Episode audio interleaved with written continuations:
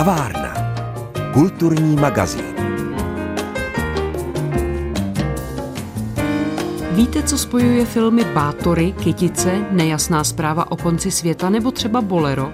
Je to hudba českého skladatele Jana Jiráska. Ve své tvorbě se ale zdaleka neomezuje jen na filmovou hudbu. Na svém kontě má řadu komorních, symfonických, zborových, ale i operních děl. A právě u příležitosti vzniku nové opery Komenský pro jeho české divadlo jsme se dnes společně sešli v kavárně. Na setkání s Janem Jiráskem vás zve Pavla Kuchtová. Mým hostem v kavárně je dnes hudební skladatel Jan Jirásek. Vítejte, dobrý den. Dobrý den. My se scházíme eh, právě proto, že vy teď jste v Českých Budějovicích, jste v jeho českém divadle, kam vás pozvali, protože zkouší operu Komenský, jíž jste autorem. Eh, je to vlastně opera, kterou jste napsal na objednávku, na výzvu jeho českého divadla. Tak povězte, jak se vám vůbec s tím tématem pracovalo a co to pro vás znamená dostat takovouhle nabídku? Samozřejmě takováhle nabídka je velká výzva, zvlášť když máte psát o osobnosti, jako je Komenský. Ale já jsem od začátku věděl, že nechci eh, vlastně Komenského formulovat jako tu mramorovou sochu že chci vlastně spíš se věnovat jeho životnímu příběhu, který je nesmírně zajímavý, je zároveň nesmírně dramatický, smutný, z velké části tragický. A z části se věnujeme i jeho dílu, ale spíš v tom smyslu, že zmiňujeme pouze jakoby některé myšlenky, které mají souvislost vlastně s tím jeho osobním životním příběhem. Vy na opeře Komenský budete spolupracovat nebo už spolupracujete s režisérem Tomášem Ondřejem Pilařem. Od něj zřejmě vzešel ten impuls, protože vy už jste spolu pracovali na opeře Broučci, ještě v divadle Josefa Kajetána Tyla v Plzni, je to tak? Je to přesně tak. Tehdy vlastně jsem dostal od Tomáše objednávku na vytvoření opery, dal mě vybrat ze čtyř témat, já jsem si vybral broučky, protože jsem chtěl vlastně do tohoto světa, který je plný konfliktu, tak jsem chtěl přinést něco jakoby krásného a něco smířlivého, něco, co vlastně, i když to končí smrtí, tak ale vlastně dobře dopadne. A tam vlastně u Broučku to byla veliká výzva, protože na konci, jak víme, všichni oni zemřou. A jak to řešit, aby vlastně to nevyznělo tragicky. A musím se přiznat, že já jsem si nebyl vůbec jistý, jo, jak, to, jak to vlastně dopadne i pro mě samotného. Takže jsem napsal čtyři konce. Jo. Nebyl jsem si, udělal jsem čtyři jako varianty, které vlastně jsem si neuměl vybrat, která je ta dobrá, ale pak jsme i vlastně po dohodě s Tomášem Pilařem a s libretistou Tomášem Jarkovským, tak jsme vybrali ten, který tam je a tak doufám, že jsme vybrali správně. No tak eh, podle ohlasů soudě, tak ta elektroakustická hudba, která tam zazní, vlastně dopadla dobře. Jo, samozřejmě ta elektronická hudba, která tam je, tak eh, ta vlastně symbolizuje přechod vlastně do toho jiného světa. Vy jste říkal, že tehdy jste měl potřebu vlastně přinést něco smířlivého, hladivého, laskavého, ale teď se tedy vracíme ke Komenskému. Doba Komenského, ta vůbec taková nebyla. Tam možná najdeme mnoho paralel se současným světem, který je neklidný, válčí se, přicházejí vlastně morové rány v úvozovkách, můžeme-li to tak říct. Čili nacházíte vy třeba nějakou takovouhle paralelu mezi tehdy a nyní? Těm paralelám se nemůžeme vyhnout. Pochopitelně vlastně Komenského příběh, eh, tak jak je v opeře, se z většiny času odehrává za 30 leté války. A teprve vlastně ty poslední léta v Amsterdamu, to jsou těch posledních 14 šťastných let, jak, jak on říká, jako v opeře, tak tam on vlastně napsal to dílo, které přežilo, protože to, co napsal předtím, tak vlastně z velké části nebo z většiny lehlo popelem že v Lešně za což on si mohl tak trochu sám, že jo? protože my se nesnažíme Komenského vidět jenom jakoby tu nejpozitivnější postavu, on to byl člověk jako všichni ostatní, měl také své problematické stránky, protože v tom Lešně on vlastně tím, že se přátel se Švédy, jednak pracoval pro švédskou královnu, kamarádil se se švédským velvyslancem, tak Lešno tehdy bylo obleženo švédskými vojsky a Komenský dohodl se švédským generálem, že nebudou útočit na Lešno. Což oni dodrželi, ale vlastně plundrovali ty okolní vesnice No a samozřejmě ty sedláky, že, kterým oni brali já nevím, dobytek a majetek a všechno, tak ty se rozuřili a oni napadli to lešno. Jo, jo, takže Komenský byl z tohoto úhlu pohledu zrádce těch, kteří se ho ujali v tom lešně. A byl rád, že zachránil holý život. Jo. A když si to vemete, tak on ve 64 letech vlastně neměl nic. Neměl rodinu, jo, neměl majetek, jeho dílo schořelo. Čili si představte tu vnitřní sílu, jo, ze kterou on v tom věku, a samozřejmě, když se bavíme o 64 letech v 17. století, tak je to jiný 64 let než dnes. Takže to je samozřejmě obdivuhodné, ten způsob, jakým on překonával překážky, to opravdu je nevýdané. Povězte mi, umím si představit samozřejmě divadelní hru, umím si představit film, umím si představit nějaké zkrátka zpracování Jana Amose Komenského jeho života, jeho díla, řekněme, ale jak se zpracovává Komenský v hudbě? Jak se zpracovává jako opera? složitě. Samozřejmě opera nebo hudba pracuje s jiným vnímáním času. A já ještě rád pracuji tím způsobem, můžu říct metodou náznaku. Jo. Že rád jako naznačuji, to znamená, já vám se snažím ukázat vstup, třeba i ty nejmenší dveře do velkého světa hudby, ale projít jimi musíte sama. Já tam s váma nepůjdu. Čili vlastně vám to nechá i velký prostor pro vaši vlastní představivost. Jo. Nemusíme si říkat všechno. Některé věci probíhají neverbálně, že lidé si rozumí, nebo když tady spolu sedíme, tak vy vidíte, že já mám já šedivou košili, já vidím, že vy máte modré tričko, ale o tom se nebavíme, jo, protože vy to vidíte a já to vím.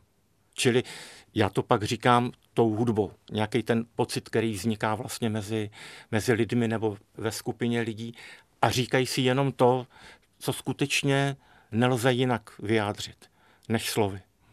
Povězte mi, jak vlastně taková opera vzniká ve chvíli, kdy víte, že se bude hned inscenovat, že ji nepíšete do šuplíku, že to není dílo, které prostě teď máte nutkání napsat a někam ho odložíte a třeba se někdy dočká realizace, ale když víte, že skutečně za pár týdnů bude scénicky stvárněno tady v jeho českém divadle. Tak to je samozřejmě velmi inspirativní. Jo. Jak se říká, největší inspirací je termín. No, tak, to, tak to skutečně platí. Ale jakoby ta vidina, že píšete vlastně pro konkrétní lidi, to je taky jako velice užitečné. Já bych jako do šuplíku psal nerad a vlastně poslední desetiletí musím říct, že až na malé výjimky píšu vlastně všechno na objednávky. Jo. Že to vlastně se daří, že ty objednávky přicházejí v takovém sledu, že se člověk vlastně hned dočká té realizace. Tak to je radostná práce. To říká Jan Jirásek, hudební skladatel, který je dnes hostem kavárny. A my si budeme hned povídat dál. Jan Rásek, hudební skladatel, je hostem dnešního magazínu o kultuře. Povídáme si o opeře Komenský, která bude mít zanedlouho premiéru v jeho českém divadle v Českých Budějovicích. Ta opera vznikla tedy přímo na objednávku jeho českého divadla. Jak se rodí tahle ta spolupráce? Nosíte v hlavě hudební motivy a pak dostanete libreto? Nebo první je to libreto, které vás inspiruje? Jak je to ve vašem případě?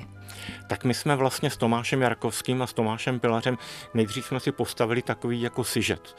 Vůbec jak chceme začít to vyprávění, kde jsou nějaké pilíře toho příběhu a jak ten příběh chceme zakončit. Jo? Čili a řekneme si, tohle tam chceme a tohle budeme ignorovat. Nemůžeme tam dostat všechno, pochopitelně. Takže my jsme si tohle vytvořili a potom vlastně Tomáš Jarkovský začal psát to libreto. Ale jakmile napsal, cokoliv, tak mi to hned poslal. A mně se s ním pracovalo hrozně dobře, už i na broučcích, protože tam se stávalo zcela běžně, že on napsal třeba stránku textu, ale já jsem si z toho vzal třeba dva řádky. A ještě jsem je pozměnil třeba. Jo. Takže on v tomhle tom jakoby osvědčil nekonečnou trpělivost. Ale jak říkám, já vlastně chci používat jenom tolik textu, kolik je nezbytně nutné. Jo. Aby to nebylo upovídaný, aby tam nebylo moc jakoby těch informací, protože hudba je nejabstraktnější umění. Jo. A tu emoci vám vlastně ta hudba dokáže poskytnout sama. Nepotřebuje k tomu tisíce slov. Tak, tak, Přesto opera je zalidněná. Viděla jsem, že je tam Komenský mladší, starší, je tam jeho syn. Dokonce se tam objevují postavy všudy Buda a Mámení. Ano, ano, ano. Přesně tak, to jsme si vypůjčili. Já jsem to mámení ještě vlastně napsal jako ženskou roli, jako sopránovou roli. To jsou vlastně dvě postavy, které Komenského provází prakticky celým tím naším příběhem až do konce opery. Nechci říct, že do konce Komenského, protože on nám tam vlastně na konci nezemře, ten konec jsme vystavili trošičku jinak. A na začátku, protože všudy bud a mámení jsou takové jakoby nadzemské postavy, jako neskutečné, a oni se na Komenského dívají nejdříve jako s velkým nadhledem. Až jakoby ironicky, někdy až dokonce jakoby trošku s pohrdáním, o co se snaží jako ten človíček tam. Ale postupem času, tím, jak Komenský je vytrvalý, jak překonává ty překážky, i ty tragédie, že, jak zemře jeho první žena a dvě děti, u kterých ani nevíme, jak se jmenovali. On musí opustit vlast. A on tím vším prochází úspěšně, dáli se to tak nazvat, bolestně velmi. A oni vlastně to postupem času začínají oceňovat že on, on to vydrží všechno, jo, že on to vydrží, že on to překoná a vlastně za této situace je schopen psát to dílo. A nakonec vlastně v určitém momentu oni mu začnou pomáhat. I když vědí, a my to víme jako diváci taky, že to je marný že to vlastně nepovede k nějakému, bavím se o té všenápravě, jo? Hmm. protože on chtěl udělat tu všenápravu věcí lidských, jo? a to víme, že je, je trošičku jakoby nedosažitelný cíl, ale oni mu v tom nebrání, naopak jsou na jeho straně, až ta glosa na tom konci, kterou nebudu prozrazovat, jo? jak se k tomu postaví úplně v závěru, ale před tím závěrem, já jsem nechtěl, aby Komenský tam zemřel, aby lehnul na postel že, a, a teď jsme tam smutnili kolem něj, ale on on vlastně si uvědomuje, nebo má ten pocit, že neudělal všechno, co měl. On tam říká, bože, odpust mi, že jsem tě zklamal. A prosí, on prosí svého syna Daniela. V tom závěru on neustále opakuje. Synu Danieli, dokonči mé dílo. Synu Danieli, dokonči mé dílo. Pořád to opakuje. A do toho jde zbor s tou samou větou. A do toho jde mámení s nějakou glosou, jo, která je sympatizující s ním. Jo. A všudy buď taky. Ten Daniel toho taky jako zpívá něco a víme, že tohle nemůže na nikoho předat že to nejde. A taky samozřejmě ten syn Daniel, že on zemřel, myslím, 14 let po Komenského smrti, on zahynul při cestě do Anglie, takže povést se mu to nemohlo. Čili je tam vlastně i ten motiv marnosti, ale i přes tu marnost vlastně stojí za to se o to pokoušet a pokoušet se zlepšit vlastně tu lidskou společnost, aplikovat tu všenápravu aspoň po kapkách. Když eh, vás tak poslouchám, tak eh, vy ve vašem díle máte často duchovní tématiku. Dotýkáte se a pracujete vlastně i se starými texty, ať už křesťanskými, tak buddhistickými i jinými. Čili i tady se dotkneme v závěru duchovna. Já myslím, že to duchovno je prostoupeno celou tou operou, protože je tam i modlitba Komenského, je tam i vlastně modlitba Komenského zpívaná sborem. Tam vlastně to duchovno je jakoby na pozadí celého toho příběhu a není potřeba aspoň podle mě ne ho nějak zvlášť akcentovat. Jo, to, že on je biskup, to, to my víme, to, to i v té opeře se, se říká, nebo ho tak oslovují, že pane biskupe, ale abychom vyloženě dělali nějaké akcenty, jako by zastavili ten děj, tak to ne. Jak říkám, je to tam všudy přítomno už zase jenom tou hudbou, která by toto, aspoň doufám, a myslím, že na těch zkouškách to se celkem zřetelně jakoby objevuje, že vám to dává ten pocit, že jsme v tom duchovním prostředí. A na pozadí tohoto se odehrává ten příběh a, a příběhy těch dalších lidí. To říká Jan Jirásek, hudební skladatel, který právě teď připravuje v jeho českém divadle svou operu Komenský a my se budeme po hudební ukázce věnovat jeho dalšímu dílu. Hudební skladatel Jan Jirásek je hostem dnešní kavárny. My si povídáme o připravované opeře Komenský v jeho českém divadle. Jaké důležité momenty vlastně v té opeře, v tom ději se odehrávají? Tam je ještě další zajímavá věc, a sice sound design, to znamená prostorové řešení zvuku. Dám jeden příklad. Komenský jede do Anglie, protože on, když byl v Amsterdamu potom, tak se živil jako diplomat, jako učitel, jako diplomat a tak dále.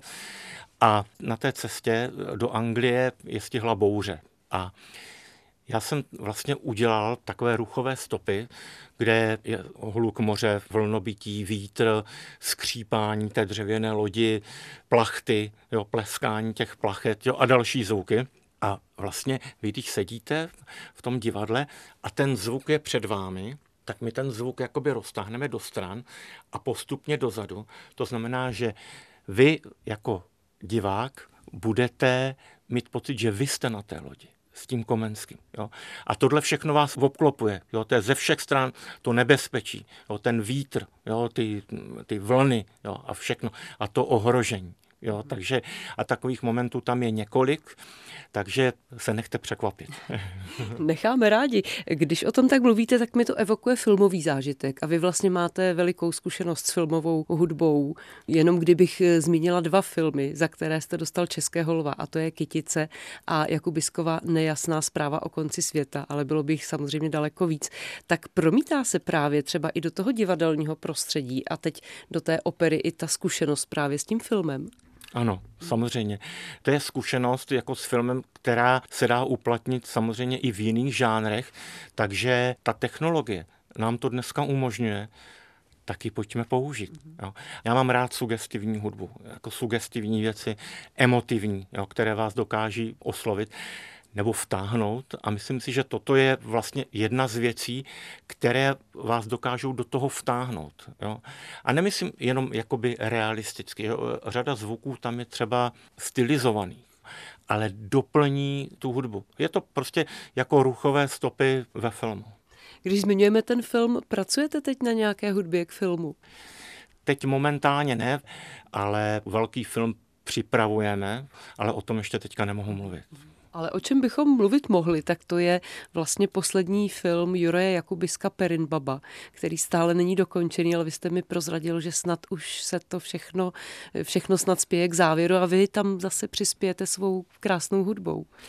Ano, my jsme tam dva skladatelé, Ondřej Soukup a já. My jsme s Ondrou velcí kamarádi, takže to máme jako rozdělený a rozumíme si, my si vlastně jakoby nepřekážíme. Takže to je příjemná spolupráce. Ten film se jmenuje Perin Baba a dva světy a je to, jak jste řekla správně, poslední film Juraje Jakubiska. My jsme připravovali ještě další film s Jurajem, což mělo být slovanská epopej. Já mám dokonce scénář doma, na ten už samozřejmě nedojde. No a Juraj říkal, no ještě si střihneme tu Perimbabu před tím velkým filmem, ale eh, dopadlo to jinak. Juraj zemřel vlastně před dokončením toho filmu. Bylo to vlastně ve fázi, kdy ten film byl sestříhaný, nebyla tam úplně přesně nasazená hudba, nebo měli jsme řadu variant různých, takže my jsme to vlastně s Ondrou teďka dokončovali v posledních týdnech. Teď se ten film míchá a v prosinci by měl mít premiéru tak se těšíme nejen do divadla, ale i do kina. Ale dostat lidi do kina je možná snažší, než dostat je do divadla. A což teprve dostat je do divadla na soudobou operu. Čili jak vy byste vyzval diváky a posluchače, aby se nebáli přijít, aby, aby si našli cestu k soudobé muzice a k soudobé opeře, jako je Komenský? Na to je těžká odpověď. Já bych řekl, vlastně nemůžeme chodit na stále stejné opery, na ten omezený operní repertoár. Buďme zvědaví. Buďme zvědaví vlastně, co vzniká teď.